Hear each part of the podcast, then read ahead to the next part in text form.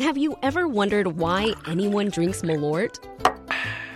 Or if there are actually lobsters in the Chicago River? Then listen to the Curious City podcast, where we answer all your questions about Chicago and the region. WBEZ's Curious City is part of the NPR network and available wherever you find your podcasts. I'm Sasha Ann Simons, and this is Reset. In a shameful chapter in Chicago police history, a unit led by former Police Sergeant Ronald Watts terrorized residents of the Ida B. Wells housing project on the city's south side, fabricating charges, planting evidence, and framing residents for crimes they did not commit. In 2013, Watts was sentenced to 22 months in prison, but many of the people he allegedly framed still suffer. So far, 115 people had their convictions tied to Watts dismissed, including five who had felony drug convictions thrown out last week. But 83 people still wait to find out if their names will be cleared. The next exoneration hearing is scheduled for January. Soon we'll hear from Cook County State's Attorney Kim Foxx and also Clarissa Glenn. Her and her husband's 2005 convictions involving Ronald Watts were both overturned. But first, we meet Joshua Tepfer, an attorney with the Exoneration Project. He represents more than 150 men allegedly framed by Ronald Watts and his team. And the scale of the harm done simply cannot be quantified. Essentially, for a decade, every single day, this corrupt group of what's so called tactical team just Watts led running their own drug line and planting evidence on people and basically just tormenting a community, um, all African American residents, all housing project residents. And this just went on on a daily basis for about a decade. We are joined now by Cook County State's Attorney Kim Foxx. Let's add her to the conversation. Welcome back to Reset. Thank you for having me. What are you doing, State's Attorney, to correct the wrongs that may have happened to the remaining 83 people awaiting exoneration?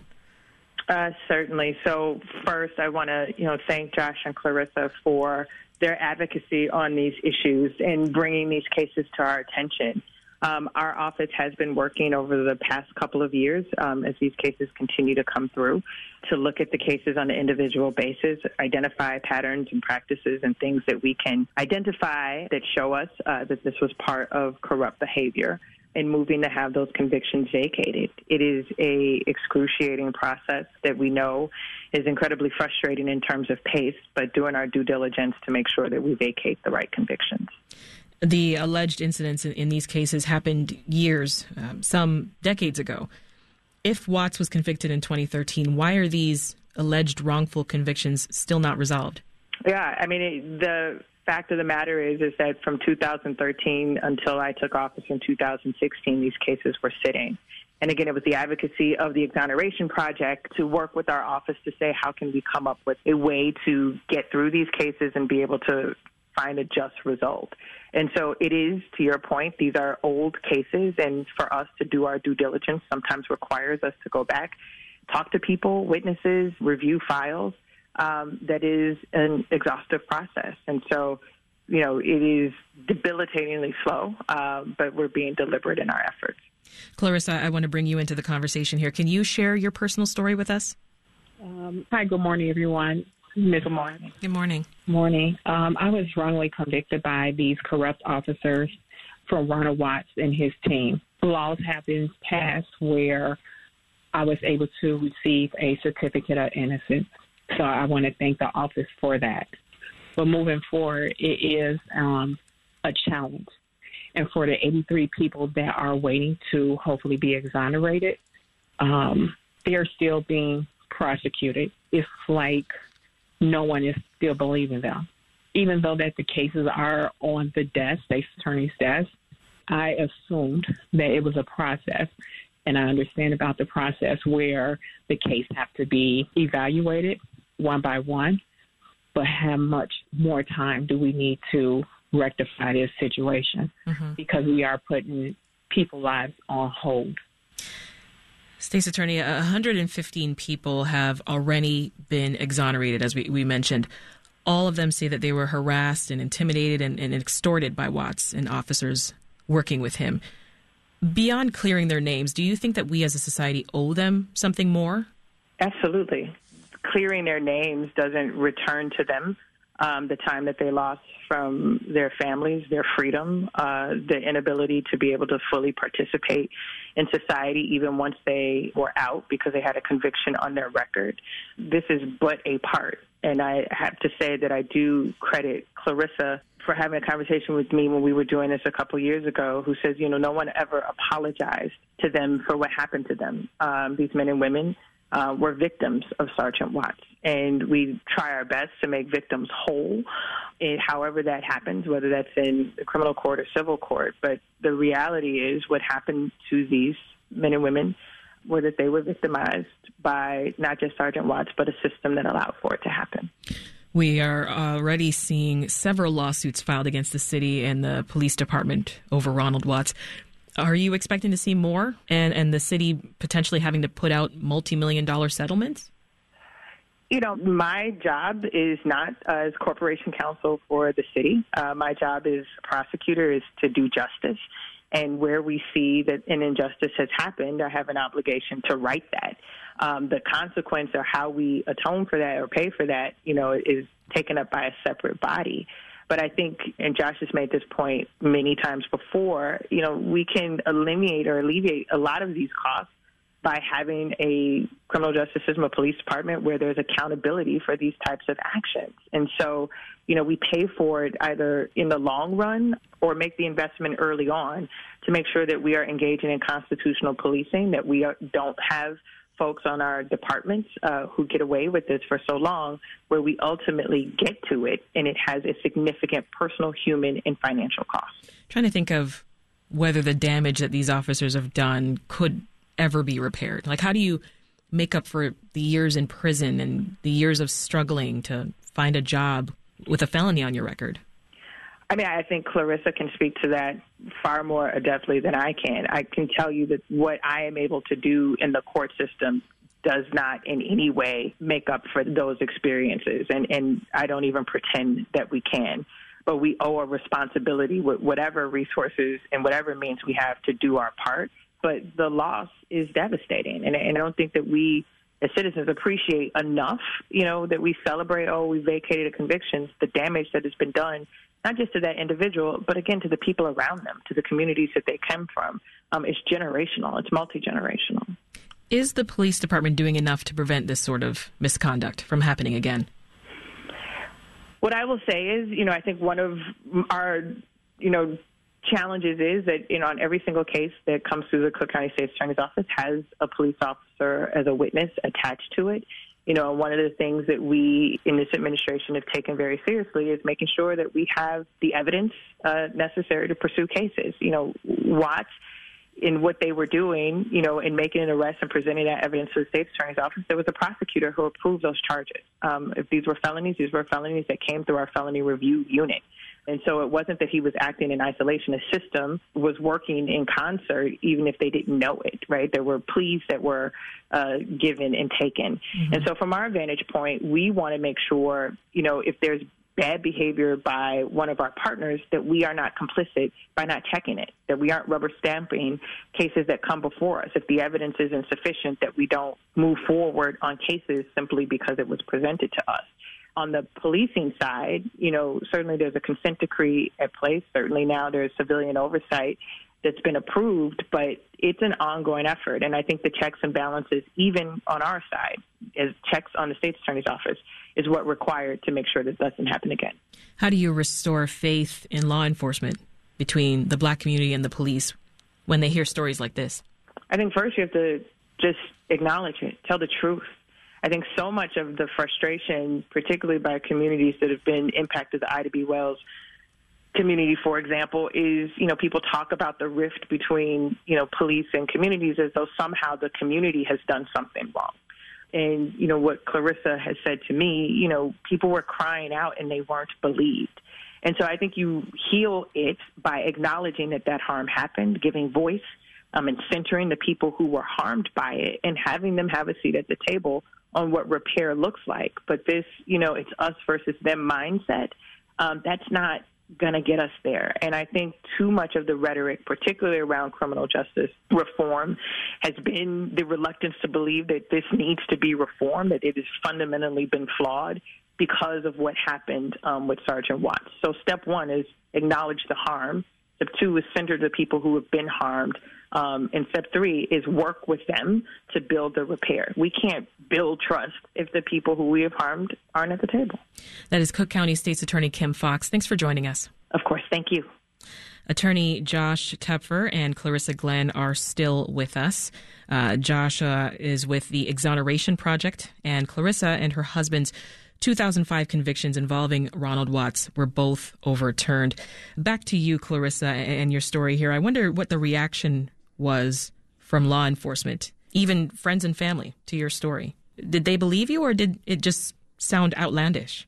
Um, my friends and family did believe me. They knew that um, I was wrongly convicted. They, many of them, have knowledge of who Ronald Watts is and some of his members that was on his team at the time. So um, it was very surreal, and I had very, very few doubters.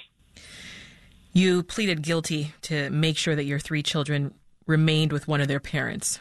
Now, besides the devastation of your kids not having their father at home, your own conviction came with its own consequences, right? Yes, I did. Um, I had lost a lot of opportunity, employment opportunity, housing opportunity, um, programs, and even. How did you lose a housing opportunity program? Um, because it's funded by the government. Mm-hmm. And when you have a Class X on your background, you automatically lose a lot of benefits that you uh, work participating in to better yourself. And that's what I was doing. So, unfortunately, because of my uh, conviction that was given to me, I lost so much, which made it much difficult for me to actually provide for myself and my family. Joshua, none of your clients seeking exoneration are still imprisoned, but collectively they've served some 270 years behind bars. What would an, an exoneration mean for them? I mean, it means everything that it meant to Clarissa. I mean, mm-hmm. this narrative of this idea that it's less important because they finished their terms. I mean, I, am here to tell you it's just a false narrative. I get these calls over and over and over again about like, why is this still on my record? Why is this happening? And I mean, to me, I appreciate everything that Miss Foxx said about, you know, the vetting of charges now and, and making sure they're not a rubber stamp, but it's not being applied post conviction to this. I mean, we already know she used the phrase constitutional policing. We, we know it wasn't constitutional policing that was going on, and there's nothing that forbids that office from going back and saying we just don't trust any of these last 83 or any of the others because we know that there was i mean we have 115 examples of unconstitutional policing now. And there's just really no evidence that they would approve these cases today. We know they don't trust these officers. They wouldn't call them. And so this idea that we have to be so so careful and so so diligent not to undo uh, the wrong conviction. I mean, it just stands in stark contrast to the fact that there was no care in in convicting these people in the first place. So mm-hmm. it's I find it it's really frustrating to hear. I mean, especially when I'm dealing with these 83 people who have no understanding of why they haven't gotten the same relief 115 other people do, and I, I don't have the answer. Do you think that the number of people framed by Watts and his team far exceeds the 200 we've heard about so far? I mean, I think there's no question that there's other convictions out there that need to be rectified too. I mean, we only take cases of people who come to us. Um, there's co-defendants on cases that we've never heard of or heard from mm-hmm. those people, you know, people who have died. Um, there's juvenile cases uh, that need to be dealt with separately. There's, and then there's just the routine misdemeanors. I mean, these people were falsely arresting people for trespassing in their own apartments constantly and, and getting these misdemeanors out there. And and um, so I mean, it really probably just scratches the surface, but that's what just happens when there's a decade long of unconstitutional policing by corrupt officers that just goes unabated by the city. Clarissa, I'll ask you what I asked State's Attorney Kim Foxx. Can the damage that these officers have done ever be repaired? Uh, no, it cannot never be repaired. Time cannot be given back to the families and to the victims it's unfortunate that it took so long for a voice to be heard. It's shameful that we had to continue to wait for acceptance for belief, for a relief. I just hope that even though 115 people case have gotten overturned, including myself, I hope that that is not a band-aid to cover the situation to say, hey, we did something, but now we're just going to continue to wait for the rest of the remaining victims that need to be exonerated and to feel some type of relief. For what Ronald Watts have done in a community, many, many, many people, of course, have not went through the system, have not been charged by this particular team, but people have been victimized. People have been belittled and and hurt mm-hmm. because of what this team of officers have done. So they're not being compensated or they're not being hurt because they did not actually go through the system as far as having a case on them. But it is a lot of hurt within the community that these officers have done. We're just asking for someone to continue to do the right thing, not continue to put us on hold like we're in prison let them have relief, let them enjoy their life or try to pick up some pieces. Right now, these 83 people still have this conviction on their background. So moving forward with their lives, they're still basically on hold and in prison. Joshua, what do you say to your clients who now have to wait until January for the next exoneration hearing? You know, I, I have been extraordinarily tongue tied for the last week. I, I, I don't I can't I'm, I'm tongue tied right now. I don't have the answers. I don't. This has been two, three, four years. Many of them have been waiting, and you know, I have not gotten any information from the state's attorney's office or anywhere else that has shown to me that any of these cases are any different than any of the 115 that the state's attorney has lost confidence in and that those have that have already been certified innocent by the court. So I mean I, I don't have the answers for them and I just I guess I just share their frustration, and their frustration is very, very palpable and real. Just a couple seconds to go here, Clarissa. Are you, are you feeling hopeful at least that State's Attorney Kim Foxx will try to right the wrong that's been done here to the remaining 83 people? Um, I have no answer for that. What I would like to say is that it would be really nice if the system can just show us good faith as far as expediting these cases, having a program for wrongly convicted people to help them be placed into city, possibly city jobs, because mm-hmm. a lot of these people, including myself, first case is from Ronald Watts. So help us get into the city jobs. Help us get job training. Help us get back into our programs that we lost. Yeah. Have a system set up just for the ones that were wrongly convicted listen to our story. Bring us back in court. Do not wait another two, three, four years to possibly overturn our case. Yeah. That's, it's, it's a shame. We'll have to leave it there for now. That's Clarissa Glenn and Joshua Tepfer of the Exoneration Project. Thank you both. Well, that's it for today's reset. You know, it may take years for victims and alleged victims of Ronald Watts to be made whole again. As Reset follows their search for justice, we hope you'll stick with us and subscribe to this podcast. And while you're at it, give us a rating. It helps listeners find us. I'm Sasha Ann Simons. Thanks for listening. We'll meet again tomorrow.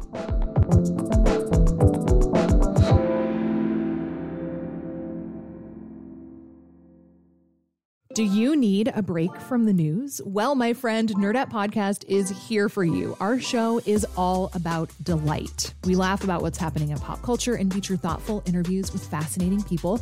We even have a monthly book club that you can participate in. I could just go on and on about it. I loved this book. It was an experience, I'll tell you that. I discovered authors I had never heard of, and I'm really happy that I did. Come hang out with us. Listen to Nerdette wherever you get your podcasts.